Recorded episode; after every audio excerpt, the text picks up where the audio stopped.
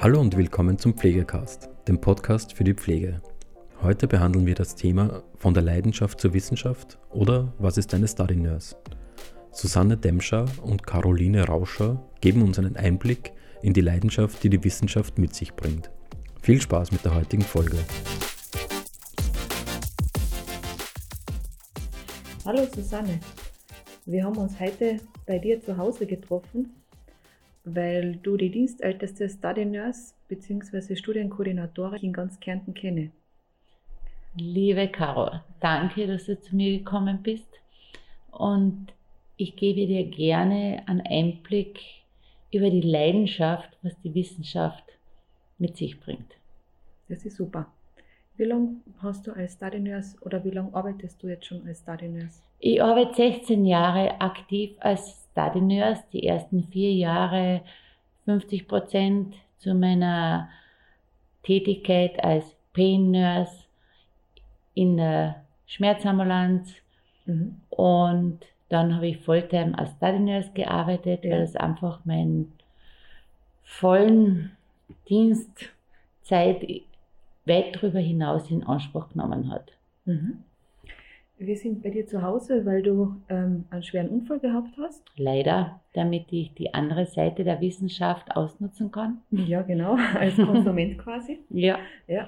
Ähm, ansonsten arbeiten wir beide im Klinikum Klagenfurt am Wörthersee. Ich war ja einmal kurze Zeit Study Nurse und habe bei dir gelernt, wie man es macht. ja, Schön, genau. Ja.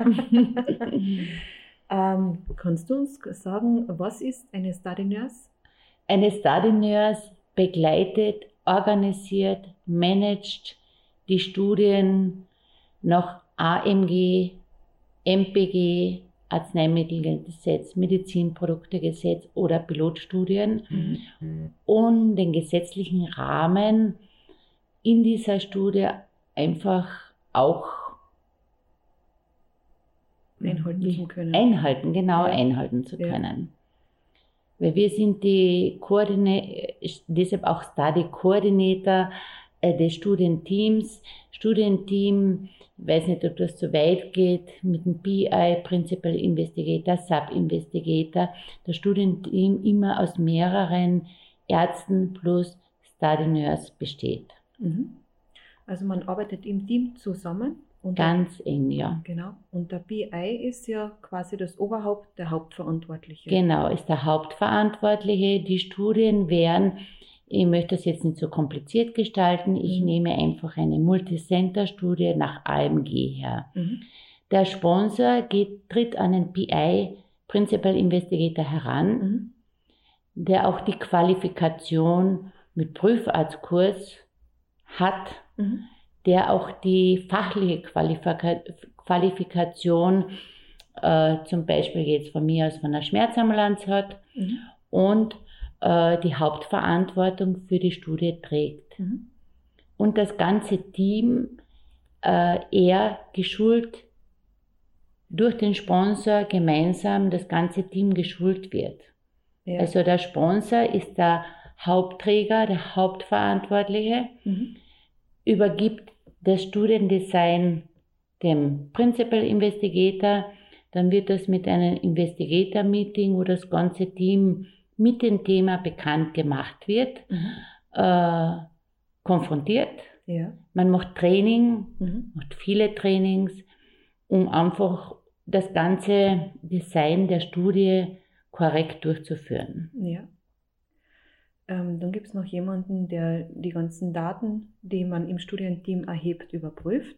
Genau, das ist unser heißgeliebter Monitor. Genau. um den Monitor besser zu verstehen, habe ich nicht nur die Zusatzausbildung zur, als aktive Study Nurse zum Clinical Trial Specialist gemacht, mhm. Sondern auch die Zusatzausbildung zum klinischen Monitor. Ja. Weil der Monitor ist so wie der Oberlehrer, der wirklich jedes Komma, Beistrich von Sponsor aus überprüft, ob alle Daten korrekt von der Patienteninformation bis Eingabe der Daten, Durchführung des Protokolls eingehalten worden ist. Mhm. Mhm. Das heißt, man kann sich bei einer Studie, die in Österreich durchgeführt worden ist, ähm, darauf verlassen, dass die Daten korrekt sind. Absolut, weil die Studie muss einmal prinzipiell bei der Ethikkommission. Ja. Wir haben eine lokale Ethikkommission, Multicenter-Studien werden über die Leitethikkommission, wo die Universitäten äh, äh, genehmigt und über die AGES. Mhm. Solange diese Behörden das nicht genehmigen, darf man gar nicht diese Studie beginnen. Mhm. Und zusätzlich muss vom Haus, in dem Fall vom Klinikum Klagenfurt, vom medizinischen Direktor die Einwilligung sein, dass wir an der Studie, Studie teilnehmen dürfen. Also es ist wirklich bis oben für den Patienten die Sicherheit gewährleistet, mhm. damit das ethisch und korrekt vertreten ist. Mhm. Ähm, welche fachlichen Voraussetzungen braucht ein Study Nurse bzw. ein Study Coordinator? Also es ist ganz unterschiedlich. Ich bin diplomierte Krankenpflegerin. Mhm. Es können genauso Ärzte als Study Coordinator fungieren, solange sie nicht als SI sind. Es können radiologische Fachdienste, äh, alle Zusatzgruppen, die Physiotherapeuten können an einer Studie mit teilnehmen. Mhm. Also verwandte Wissenschaften zur Medizin. Genau. Ja. ja. Und ähm, gibt es dann auch noch Zusatzausbildungen? Die Zusatzausbildung ist, so wie angesprochen den Clinical Trial Spezialist. Ja. Den habe ich auf der Med-Uni in Graz absolviert. Ja.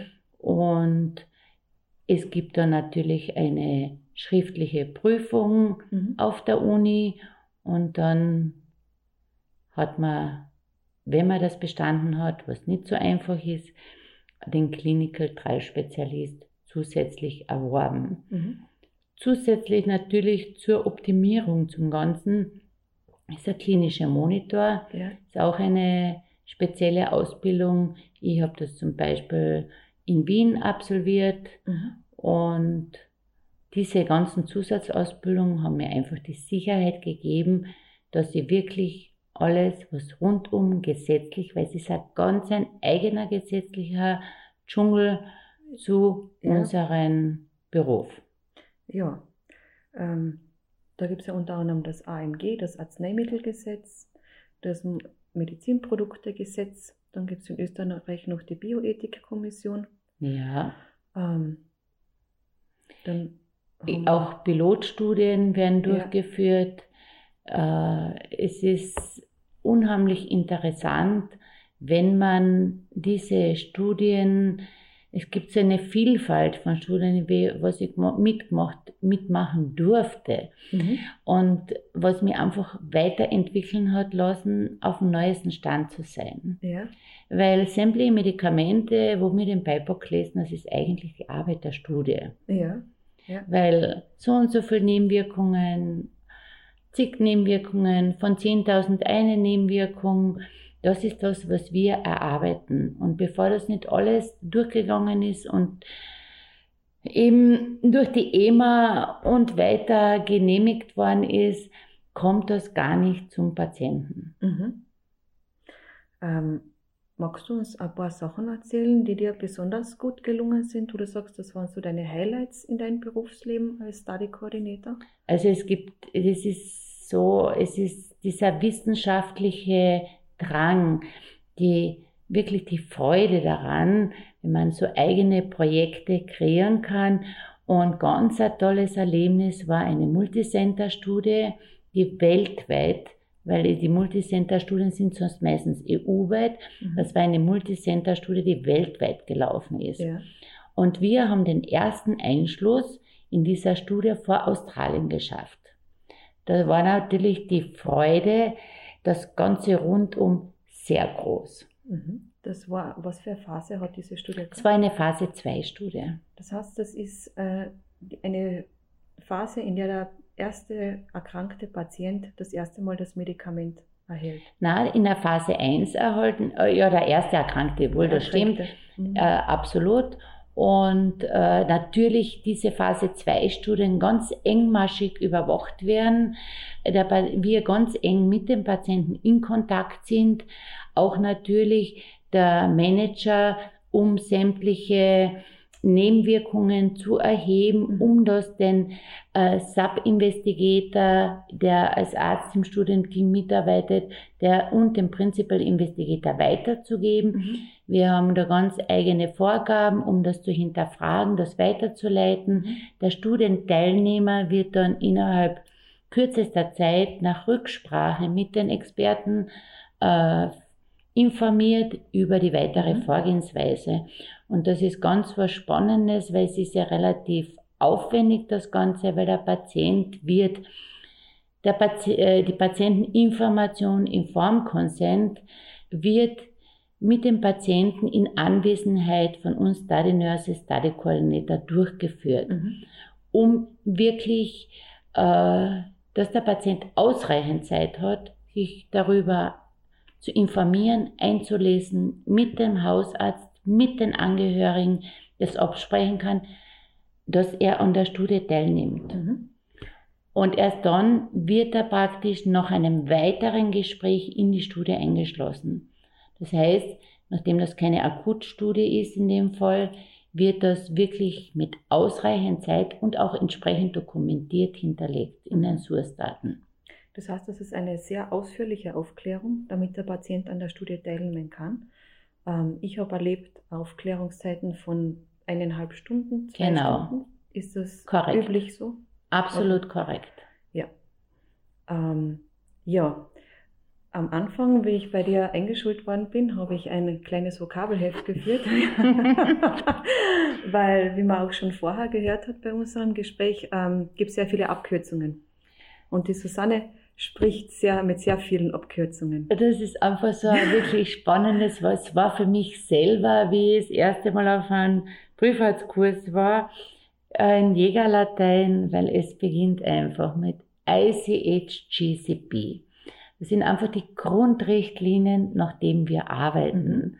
Dann gibt es AE, SAE, SUSAS, Monitor, wenn Audit, Auditbehörde, AGES, das ist wirklich hardcore, hatte ich auch schon wunderbar, wirklich nach allen Ausbildungen mit meinem Super BI, mit dem ganzen Studienteam, mit No Major Findings, No Critical Findings. Ein Critical Finding hat den Sponsor betroffen, aber uns im Team nicht. Und da ist man enorm stolz, wenn man das wirklich so, wie das korrekt im Interesse des Patienten sein soll, über die Bühne bringt. Mhm. Zur Erklärung, ähm, die Major und die Critical Findings, das sind ähm, Dinge, die der Monitor ähm, überprüft. Das sind praktisch äh, Fehler bzw. Abweichungen in der Studiendurchführung diese Ab der Monitor ja. überprüft immer, diese Abweichungen werden immer sofort mit dem Studienteam SI Sub-Investigator, mhm. Principal mhm. Investigator gelöst. Ja. Aber die kritischen und Major Findings, das kommt über die AGES. Wenn die AGES mhm. eine Überprüfung der Studie macht, ja.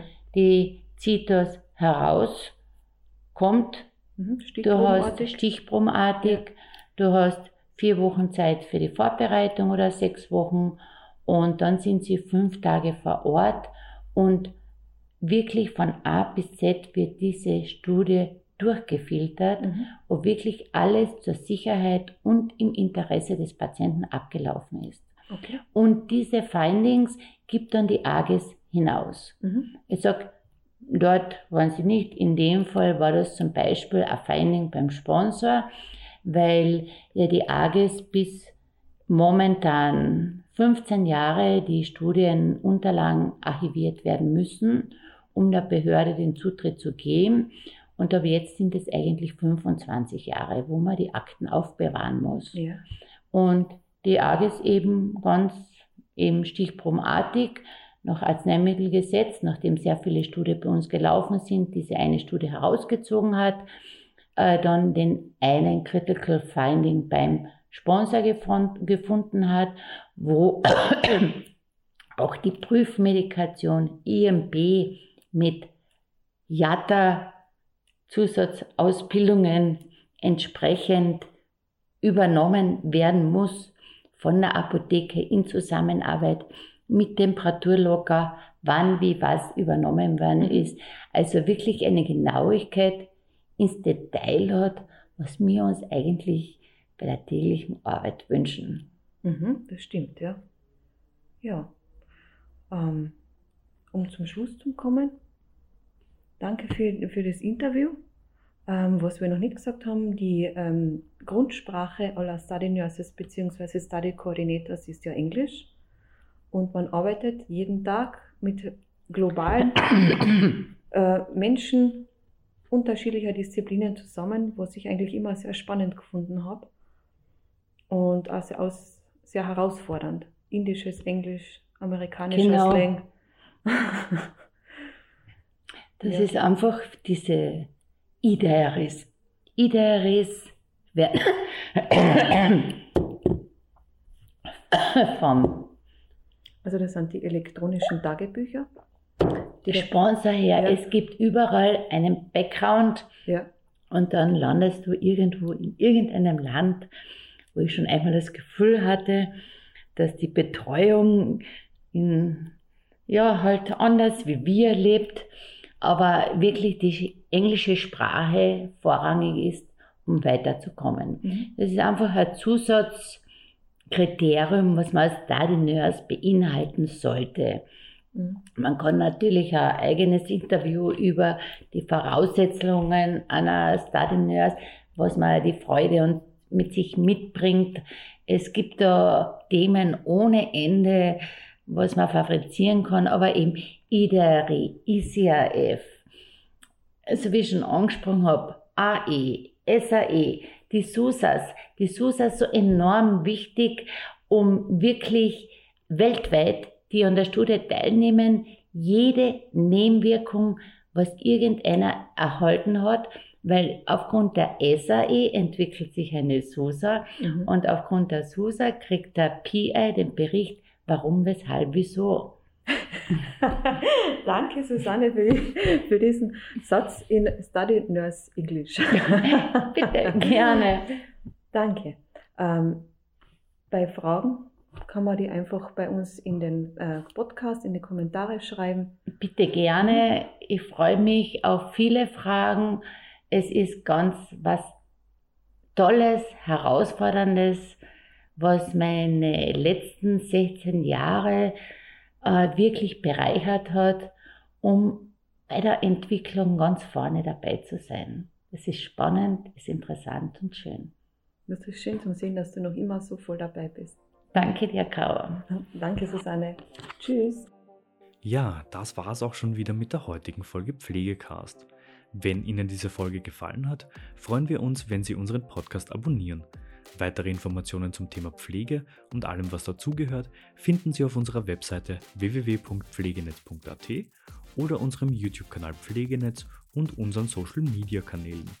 Alle Links zur aktuellen Folge sowie unseren Webseiten finden Sie in der Beschreibung. Bis zum nächsten Mal.